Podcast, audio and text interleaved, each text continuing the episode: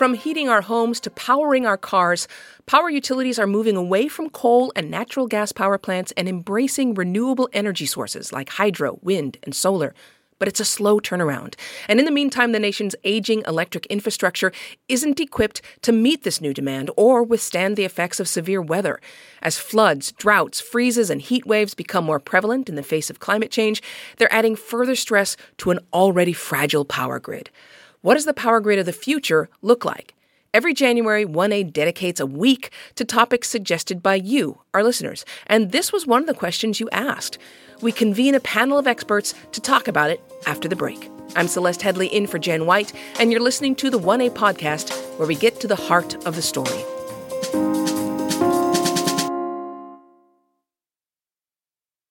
Let's get right into it with our panel. Gretchen Bakke is a cultural anthropologist and senior fellow at the Institute for Advanced Sustainability Studies in Potsdam, Germany. She's also the author of The Grid, which examines the flaws in our nation's power grid. Gretchen, it's so great to have you. Yeah, thank you very much for having me. Also with us is Amy Harder. She's the executive editor of Cipher. That's a media outlet supported by Breakthrough Energy, a network of clean energy initiatives founded by Bill Gates in 2015. And Amy, it's great to have you back. Thank you so much for having me on. So earlier, 1A had a discussion about the heavy rain and winds in California. Listeners can hear that on the1a.org. Those storms put more than 500,000 people out of power as of Sunday, and heavy outages continued into the week. There may be more as new storms arrive. So Gretchen, I wonder, could steps have been taken to make the grid more resilient in a situation like this? Or is extreme weather like that just, is it impossible to keep the power on sometimes? Many steps have been taken, and yet every time one of these events happens, it's something completely new. And so the kind of adaptation that we need to do, we're always learning it due to the thing that's just happening to us right now. We do whatever we can to make that not critical, not so bad the next time, and then the next thing is something different. Yeah, so we can make the grid great for floods, and then it's going to be another set of fires or something like that, you know. And correcting for all those things is just very, very difficult with a system that is there to serve everybody all the time. It just needs to be reliable all the time, and that's hard right now. Yeah. Amy, before we get too far into this discussion, we're going to be using the grid, that word, a lot in this conversation. What do we mean when we say the grid? Well, for the United States in particular, there really isn't one grid. There's several around the country that are all, to varying degrees, linked at different levels. But what we mean by that are all the power lines and electricity generation systems that we have around the country, thousands and thousands of them, that provide electricity, as Gretchen said, 24/7.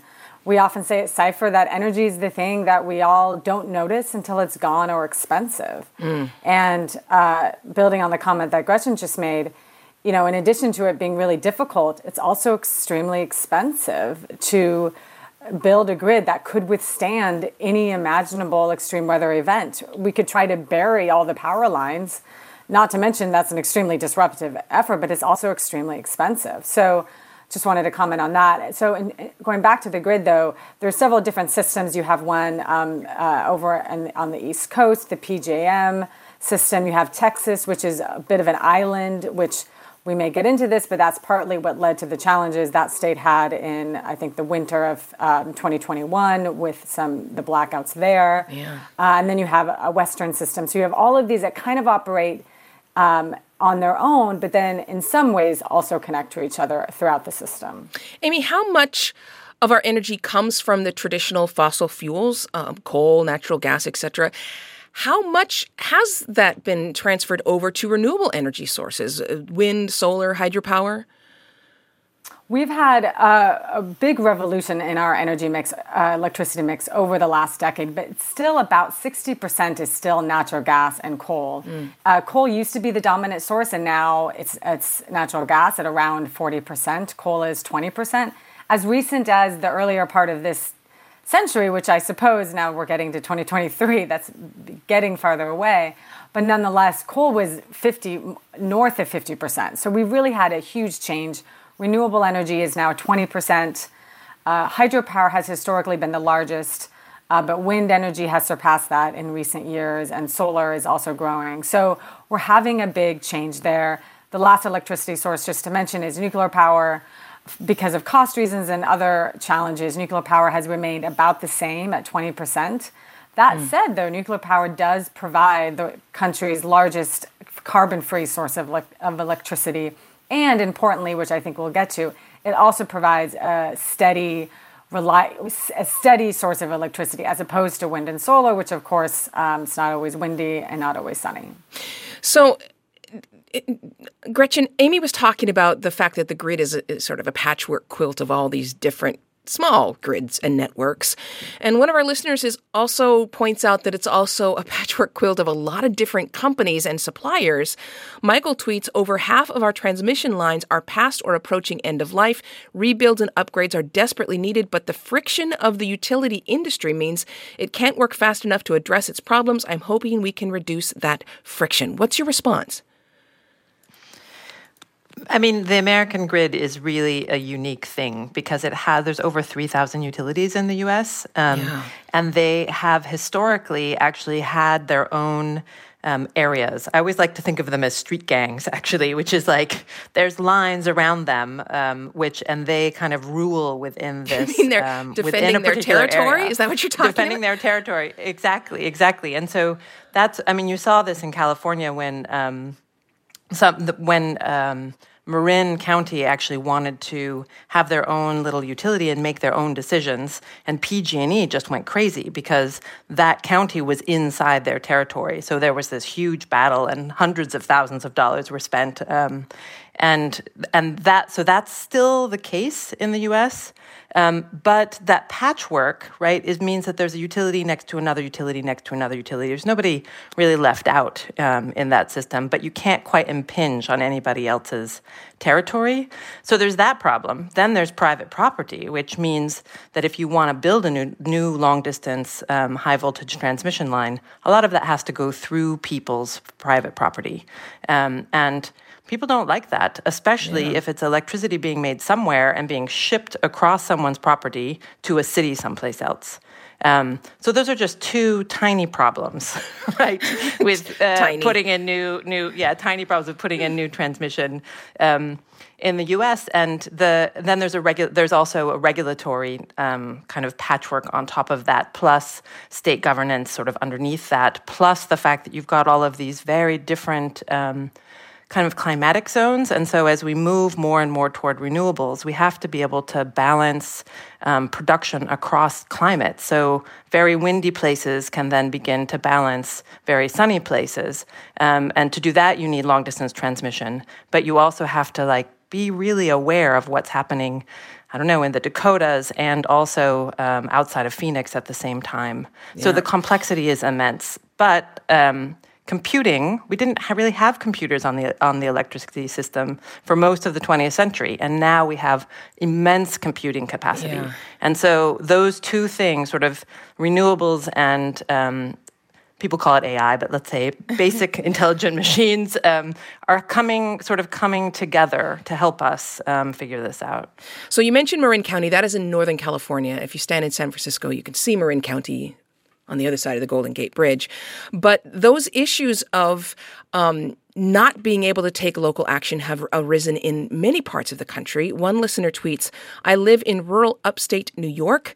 The state wants to replace oil, propane, and natural gas with electricity on a very fast timeline. The electric grid will not support these changes without major upgrades, and we already have regular outages every year. So, Amy, I have to take you back to this idea of how complex this system is, because it seems to make it either very difficult or impossible for cities, counties, even states to make changes.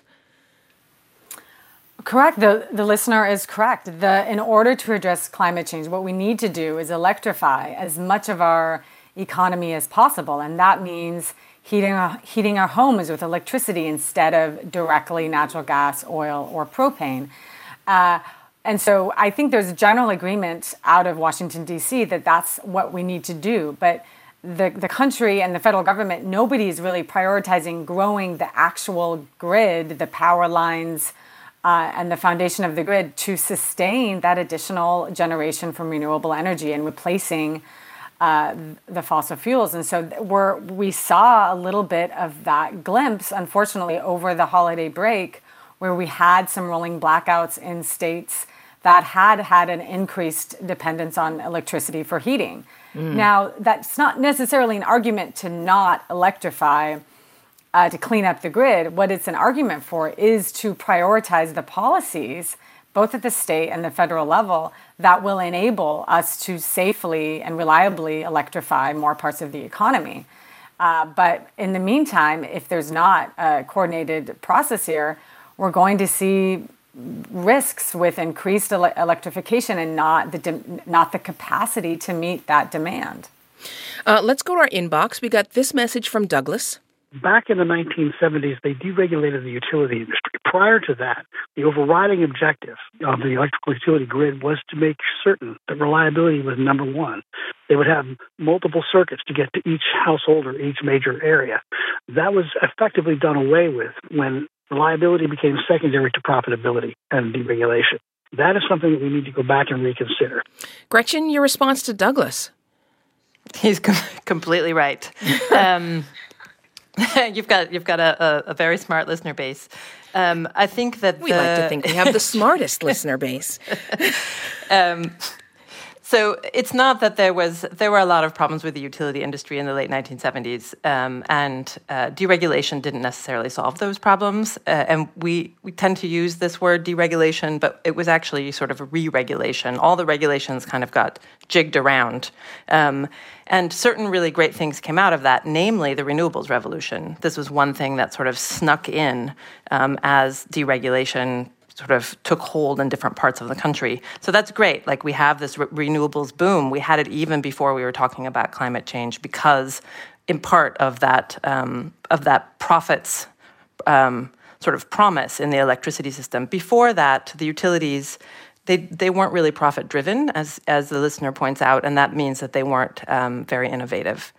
On the other hand, they were really interested in reliability, and reliability is since that time has become something that utilities struggle with. They just have to operate with a very, very thin margin now. And I think the last speaker, that one of the last things he said is that we need to think about ways to not be so dependent on the grid. And as we electrify, I think this is something that we really need to keep in mind, is that, like, yes, we need to have a renewably run electricity system, but we also need something else, and that something else can't be a fossil fuel backup system either. Otherwise, we keep getting these crazy storms. And I think that piece of it is still something that's being really worked out and thought about and felt by people who are suffering blackouts, especially when it's cold or very, very hot. Amy, can we solve two problems at once? In other words, scientists predict we're going to see a lot of severe weather events, heavy rains, flooding, droughts, wildfires, that's going to become more frequent because of climate change. But as Gretchen mentioned, our power source is a big driver of climate change. Can we move quickly enough to change our main sources of power, so that we also address in some way those severe weather events? Well, one of the biggest challenges with climate change is that it's sort of a mismatch of problems and solutions. Even if we could wave a magic wand and build all the new generation and power lines that we need, we have baked in a certain amount of warming for the next many decades. So we have to do both. We have to continue to harden the infrastructure. We need to bury power lines when we can. We need to make sure that they can withstand extremely cold weather, which is something that Texas learned the hard way. At the same time, we need to streamline permitting processes in a way that gets long-distance power lines approved not within 10 years, in a way that doesn't bulldoze over communities and other concerns.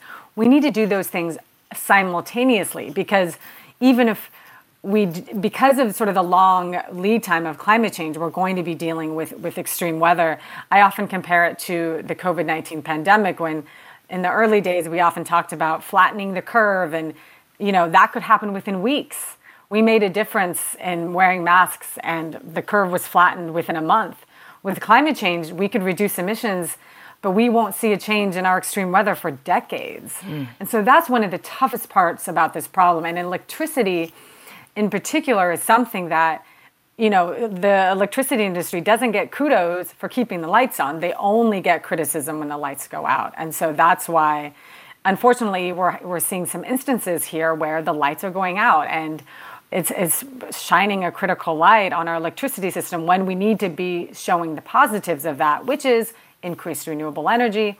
And one additional comment I'll say here in terms of getting off dependence on the grid, that's one of the positives of something like the Ford F-150 Lightning, which has a capacity to be able to charge a home for days if the power goes out. So new technologies like that, that can be good for climate, can also be good for resiliency.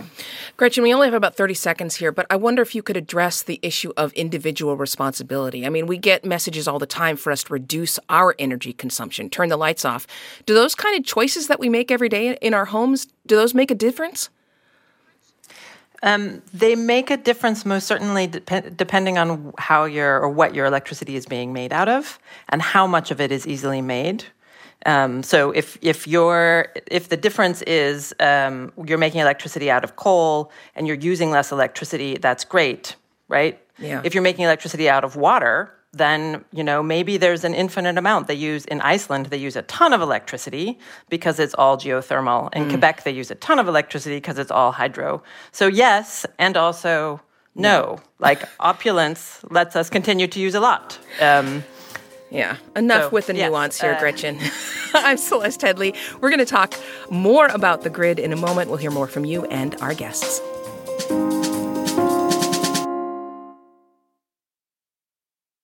Now let's get back to our discussion on the future of the electric grid. So, Amy, you were talking about how electric companies get a lot of blame when the system goes down and not a lot of kudos when it stays up. And I have to imagine that's partly because when the system goes down, it can have terrible consequences. We got a tweet from Terry who says, I live in Buffalo, New York. People here lost power for days during the recent blizzard. Indoor plumbing froze and burst, destroying buildings. Some vulnerable people froze to death. Is there something we're not doing, Amy, that can make a power outage less dangerous?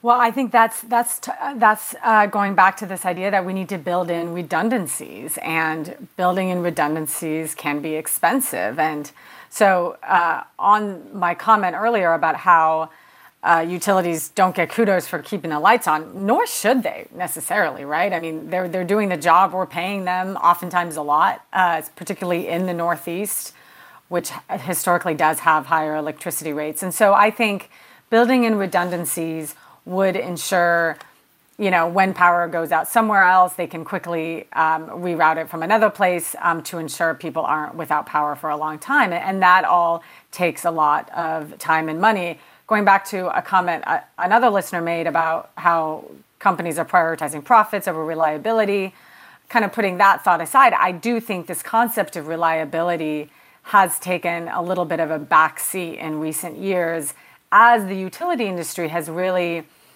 doubled down on climate change, which is good, right? We want utilities to address climate change. At the same time, we need reliability, because if we don't have reliability, we won't have concern for climate change. It's the hierarchy of needs. If we don't have electricity, we're not going to care if it's green or brown. And so I think as we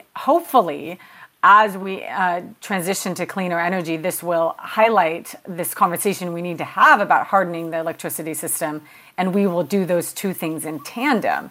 If we don't do them in tandem, we will inevitably have weaknesses in the system, and that would be a bad case scenario.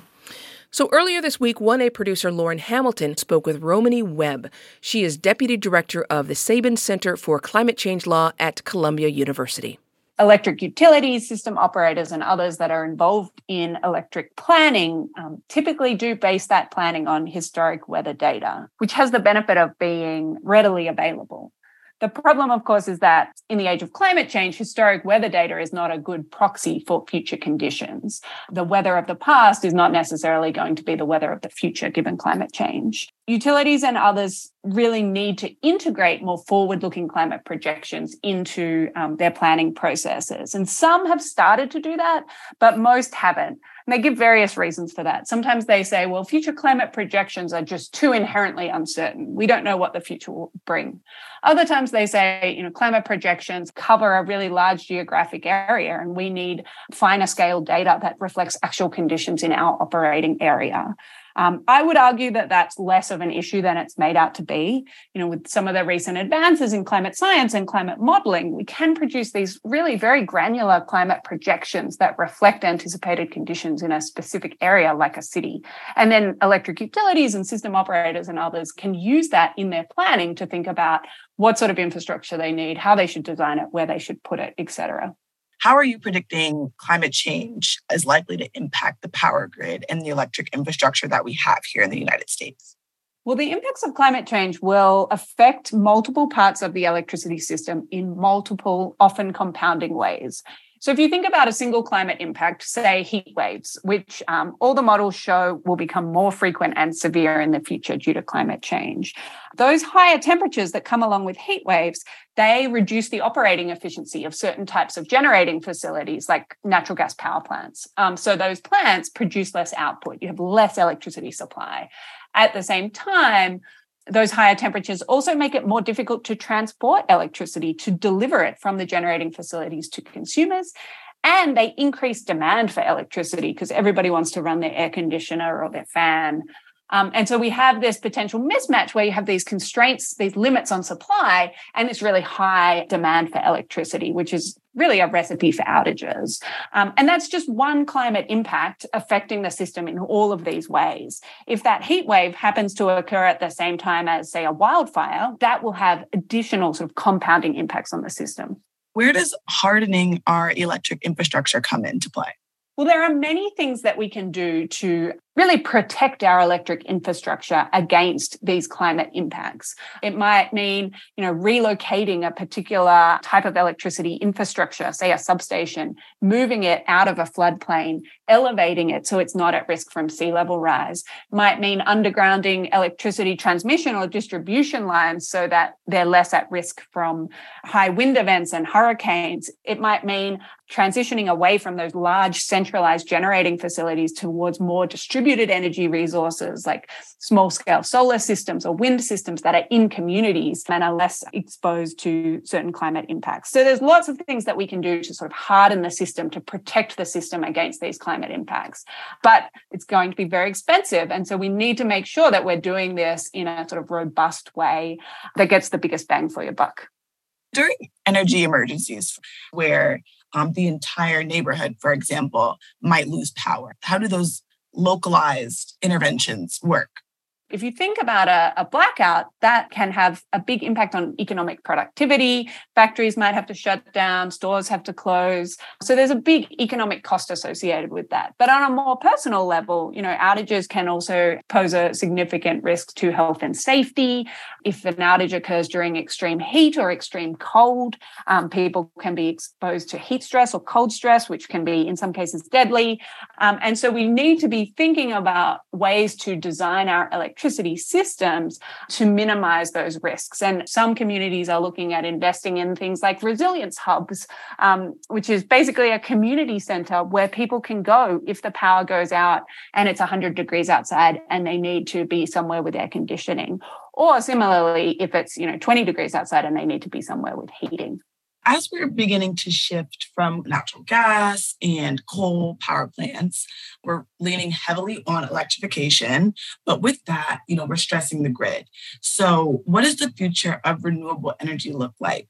We know we need to transition our electricity system, replacing fossil fuel electricity generation with renewable generating systems like wind and solar. And we need to do that on really a massive scale because we don't just need to have enough renewable generation to meet existing electricity needs, but also future needs, which we know are going to grow as we increasingly electrify things like transportation and building heating.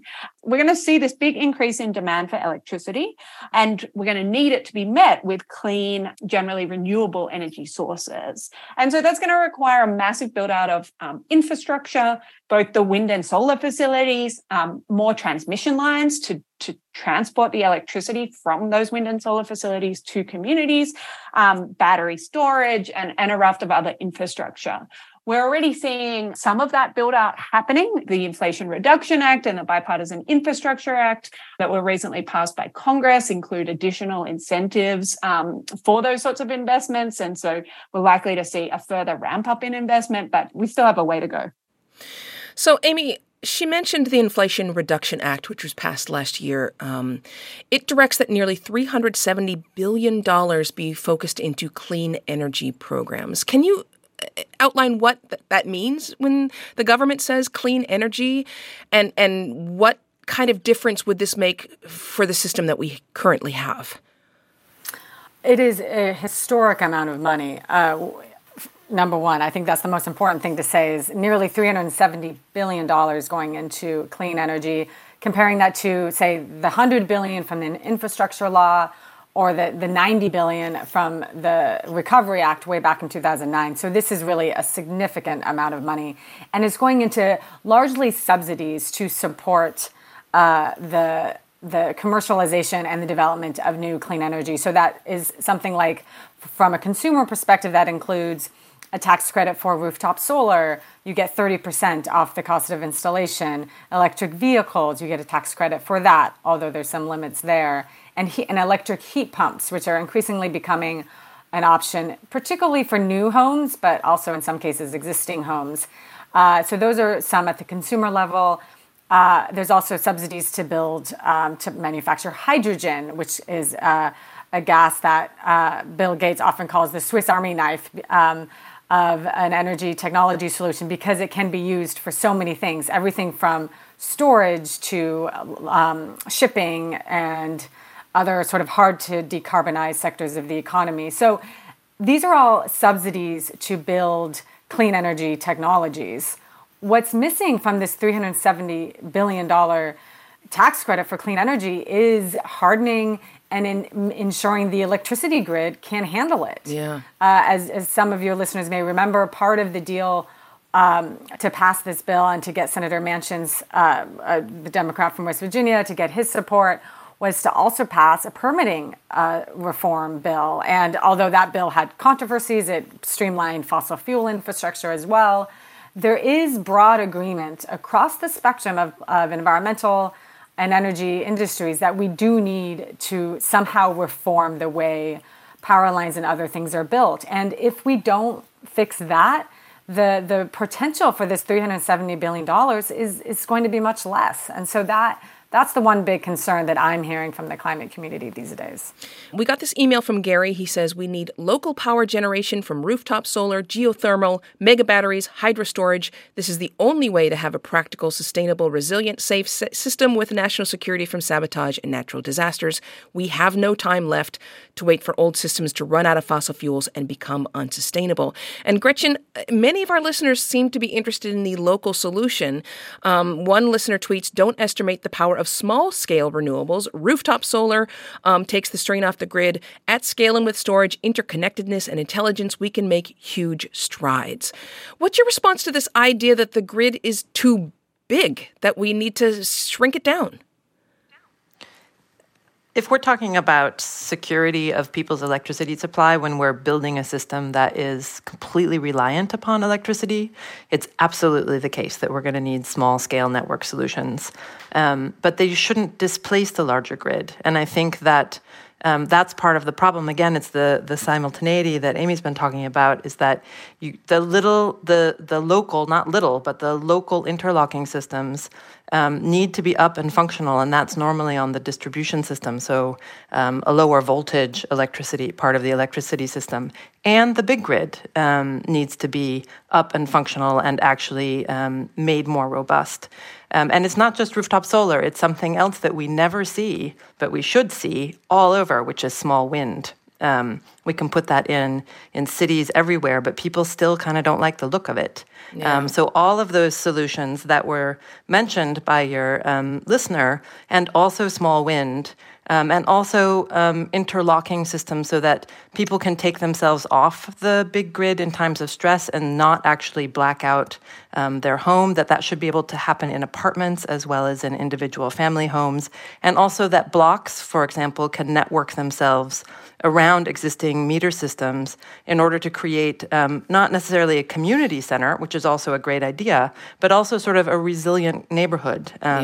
And we saw this during Superstorm Sandy, that the places that had electricity and the ability to be cool and to charge your phone and to get information, those whole neighborhoods rebounded faster. So because people weren't as traumatized or stressed by the actual ramifications of the event. So we just have a couple minutes left, but I have to get to this comment from our listener, Joy, in North Carolina.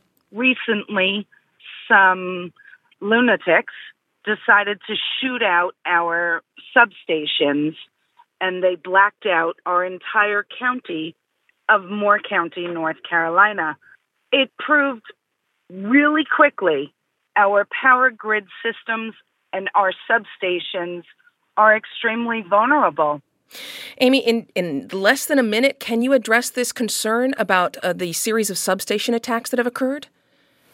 Yes, there was one also here near where I live in Seattle, Washington. So this is definitely raising so much concern throughout the utility industry, and it's highlighting the exposure and the risk that the utility industry faces. So I know this is going to prompt a lot of considerations of changes in terms of installing more cameras. You know, we see some of these systems on the side of the road. They need to be more secure in order to be able to ensure these things don't happen. And I think it sort of dovetails with everything else that we've been talking about, which is resilience, both on the side of the electricity system itself and on the energy side. Yeah. Having things like local energy and more reliable new technologies as well. And so I think all of this fits in together. But these attacks are increasingly concerning. Amy Harder, executive editor of Cipher. We also spoke with Gretchen Bakke, cultural anthropologist and senior fellow at the Institute for Advanced Sustainability Studies and author of The Grid. Thanks so much to both of you for being here. This week, we're talking about shows suggested by you, our listeners, but we love hearing and producing your ideas all year round. So tell us what you want to hear on 1A. Our email is 1a@wamu.org. Today's show was produced by Maya Garg and Lauren Hamilton and edited by Matthew Simonson. This program comes to you from WAMU, part of American University in Washington, distributed by NPR. I'm Celeste Headley. We'll talk more soon. This is 1A.